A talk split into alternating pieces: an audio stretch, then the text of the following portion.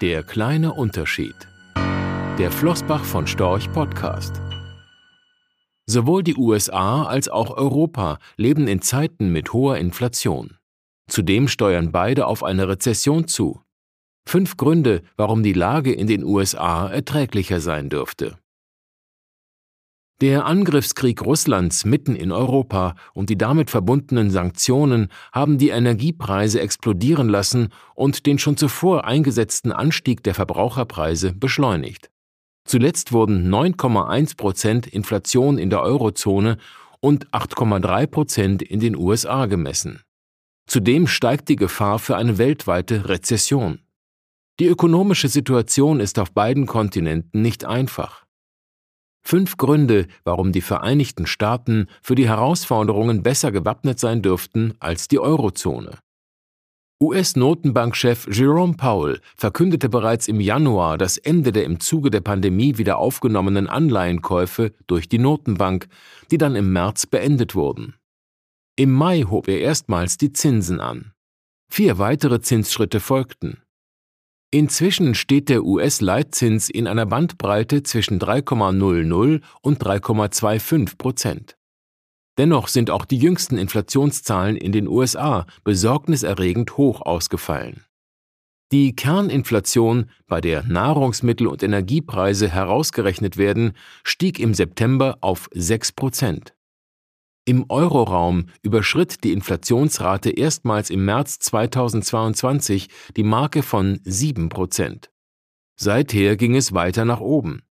Die Europäische Zentralbank EZB hob im vergangenen Juli zum ersten Mal und im September ein weiteres Mal die Zinsen an. Gleichzeitig kündigten die Notenbanker ein neues Anleihekaufprogramm TPI an, das unbegrenzt eingesetzt werden kann, sollten die Renditen der Anleihen der Euro-Staaten zu weit auseinanderlaufen. Immerhin muss EZB-Chefin Christine Lagarde neben der Preisstabilität den Zusammenhalt des Euro im Auge behalten. Ihr Handlungsspielraum ist also begrenzt. Und bis dato liegt der Leitzins bei 1,25 Prozent, weit entfernt von den Sätzen der Federal Reserve Fed. Der US-Dollar hat gegenüber dem Euro allein seit Jahresbeginn im zweistelligen Prozentbereich zugelegt. Das verbilligt Importe für US-Amerikaner und mildert dort die Inflation entsprechend ab. Und für einen Ausblick, dass der Euro rasch wieder aufholen könnte, spricht unseres Erachtens derzeit eher wenig. Der billige Euro hilft zwar unseren Exportunternehmen und stützt das Wachstum, für uns Europäerinnen und Europäer nagt aber damit nicht nur die hohe Inflation am Wert unseres Einkommens und unseres Vermögens. Auch die Kaufkraft unseres Geldes im Ausland ist empfindlich gesunken, etwa für Öl und Gas. Die Energiepreise sind weltweit auf Rekordniveau. Bei uns in Deutschland trifft das die Verbraucher und Verbraucherinnen hart, wobei der Preis für die Haushalte aufgrund von Regulierungen noch deutlich weniger gestiegen ist als für Unternehmen. Ein deutsches Unternehmen zahlt derzeit etwa fünf bis sechsmal so viel für dieselbe Menge Strom wie ein US-Unternehmen. Die Situation beim Gas ist ähnlich. Unsere relative Wettbewerbsfähigkeit sinkt dadurch.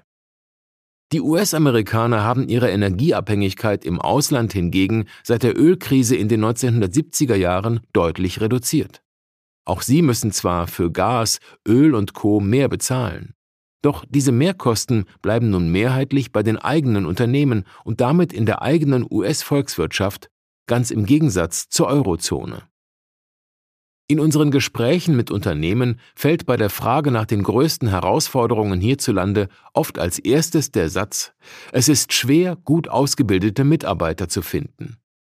Das Thema Fachkräftemangel ist den meisten Führungskräften wichtiger als Probleme durch gestörte Handelsbeziehungen zu China oder Russland. Oft rangiert es sogar noch vor den Energiepreisen. Hinter dieser Entwicklung steckt die Demografie. Die Zahl der Erwerbstätigen zwischen 15 und 64 Jahren wird in Deutschland immer kleiner. Allein bis 2035 wird ihre Zahl um fast 12 Prozent sinken. Ähnlich die Situation in Italien oder Japan. In den USA ist hingegen keine Verknappung des Arbeitskräfteangebots in Sicht. Besserung ist für die deutsche Wirtschaft kaum in Sicht. Für ein höheres Rentenalter gibt es keinen gesellschaftlichen oder gar einen politischen Konsens.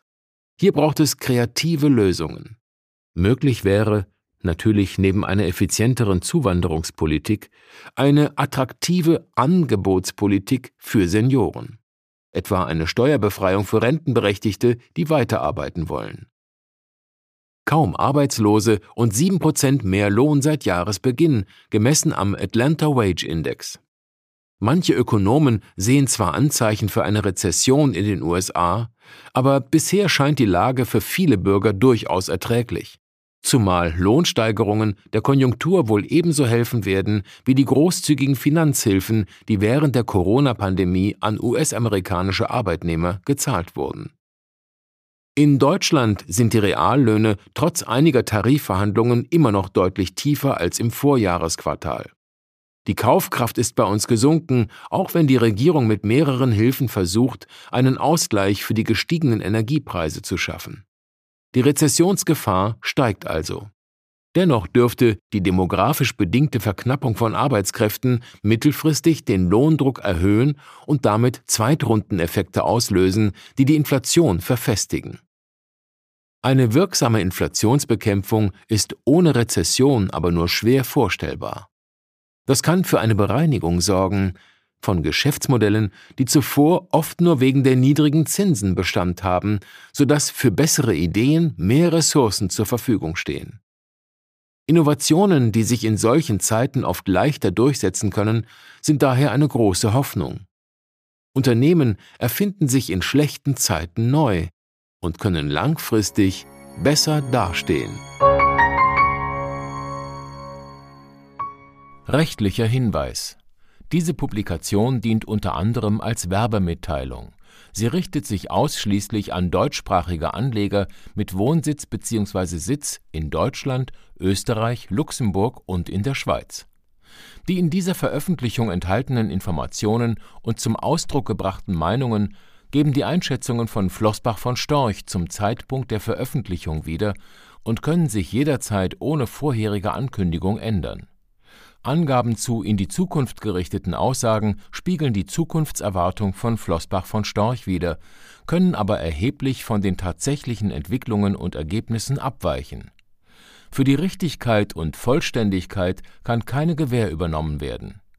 Der Wert jedes Investments kann sinken oder steigen, und Sie erhalten möglicherweise nicht den investierten Geldbetrag zurück mit dieser Veröffentlichung wird kein Angebot zum Verkauf, Kauf oder zur Zeichnung von Wertpapieren oder sonstigen Titeln unterbreitet. Die enthaltenen Informationen und Einschätzungen stellen keine Anlageberatung oder sonstige Empfehlung dar. Sie ersetzen unter anderem keine individuelle Anlageberatung. Angaben zu historischen Wertentwicklungen sind kein Indikator für zukünftige Wertentwicklungen diese Veröffentlichung unterliegt Urheber-, Marken- und gewerblichen Schutzrechten. Eine Vervielfältigung, Verbreitung, Bereithaltung zum Abruf oder Online-Zugänglichmachung, Übernahme in andere Webseite der Veröffentlichung ganz oder teilweise in veränderter oder unveränderter Form ist nur nach vorheriger schriftlicher Zustimmung von Flossbach von Storch zulässig ein umfangreiches Glossar zu Themen und Begriffen finden Sie auf www.flossbachvonstorch.com/glossar/. Diese Veröffentlichung unterliegt Urheber-, Marken-, gewerblichen sowie wettbewerbsrechtlichen Schutzrechten. Copyright 2020 Flossbach von Storch. Alle Rechte vorbehalten